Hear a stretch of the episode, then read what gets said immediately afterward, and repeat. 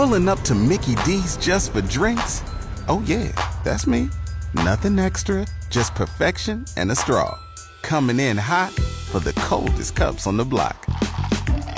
Because there are drinks, then there are drinks from McDonald's.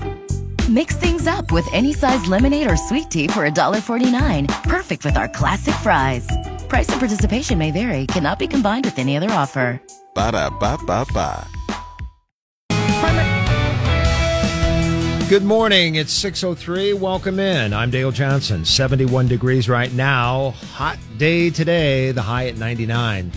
A significant amount of gunfire was heard during the midnight hour in a central Lincoln neighborhood, resulting in four people going to the hospital with gunshot wounds. Three of the four were deemed in stable condition.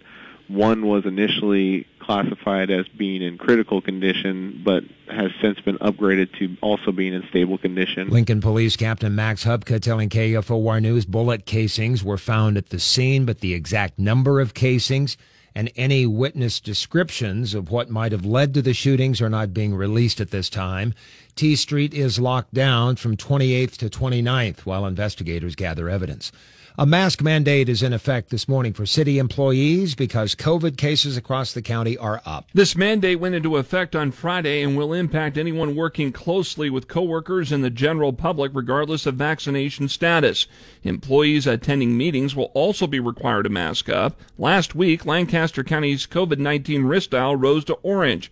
Health officials said that the city reinstituted the same policy as when the risk dial was in the orange previously. Jeff Moats, KFOR News. KFOR News Time is 604. It's summer and we're supposed to be hot. Van de Wald with the National Weather Service offering up a simple explanation for temperatures approaching 100 degrees the next four days. Well, I don't know if it's really a heat wave. It will just be a prolonged period of above normal temperatures. DeWald told KFOR News dew points will be in the lower 60s.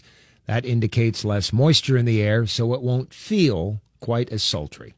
From now until three weeks before Thanksgiving, 70th Street will be closed from Rokeby to Saltillo. For the next 108 days, crews will be rebuilding the area around 70th and Carger Lane, including the installation of a roundabout to improve the traffic flow outside Standing Bear High School when it opens in the fall of next year.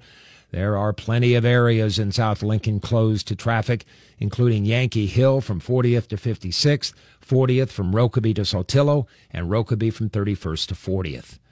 No Royals baseball until Friday, so enjoy the All Star game tonight. Then continue following the Kansas City Royals on Friday against the Tampa Bay Rays. Airtime is 6:30 on your Lincoln home for Royals baseball. KFOR.